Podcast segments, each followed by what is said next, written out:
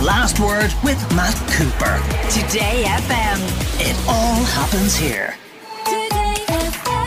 So, the Justice Minister Simon Harris today launched an awareness campaign highlighting that threatening to share intimate images of a person is a crime with potentially serious consequences. Dr. Catherine O'Sullivan is a lecturer in criminal law and criminology at UCC. What sort of crime is it, and what are the potential consequences for those who do break the law? Uh, it is a crime that is characterised as a sexual offence, uh, and there are two different penalties. For the more serious offence, the maximum penalty is up to seven years imprisonment, uh, and I suppose that is designed to uh, show the harm that this crime can do in terms of failing to respect the autonomy and integrity of the person who was harmed by the sharing or the threat to share the images. Have there been any prosecutions brought in this to date?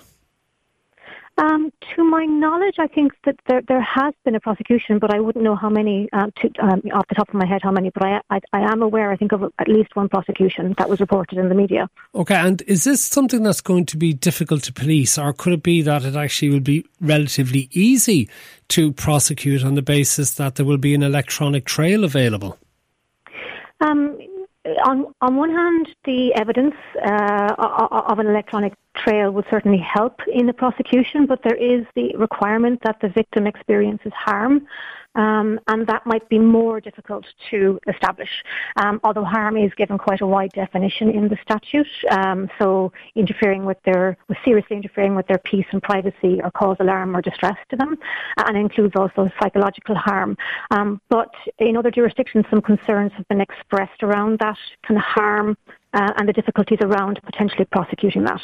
Yeah, and then is what has to happen for a prosecution to be brought? Presumably, the victim actually has to make a complaint, but how difficult might that be for them? Uh, in the same way that those who have suffered sexual violence sometimes are reluctant to come forward. I think that there are real concerns around that, and I think part of this information campaign uh, will be about raising awareness not just amongst the public but also amongst the Gardaí to ensure that they are aware that this is uh, also a crime. We know from um, other types of relation, intimate relationship abuse that the Gardaí sometimes don't take it as seriously as they might other forms of harm. And this is something that we see, again, not confined to Ireland. So I think um, letting the Gardaí know that this is a crime as well is part of this information campaign.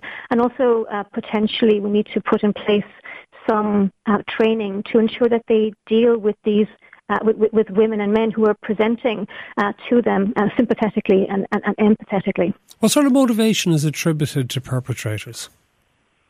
Um, it often seems to be part of a, a means of retaining control over someone, uh, particularly if they are uh, wishing to leave the relationship. So it can be a means of um, trying to uh, control their behaviour. Often threats might be to release images to family and friends. There's also been cases where images were taken non-consensually, again as a means of uh, having a blackmail um, capacity over the person at a later date. And one final one, uh, Catherine O'Sullivan. Uh, artificial intelligence generated photographs are now becoming a serious source of concern. Uh, how much problems could that cause for the law as well? You know, if there are fake photographs being used to try and embarrass people.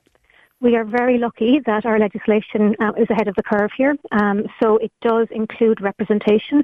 So artificially generated fake images are that intimate images under the definition of the Act. So whether the images are real or whether they are fake doesn't matter. All that matters is that they were shared without the consent of the victim and also that they uh, that they caused harm to the victim. Dr. Catherine O'Sullivan, lecturer in criminal law and criminology at University College Cork. Thank you for being with us. The last word with Matt Cooper. Weekdays from 4:30.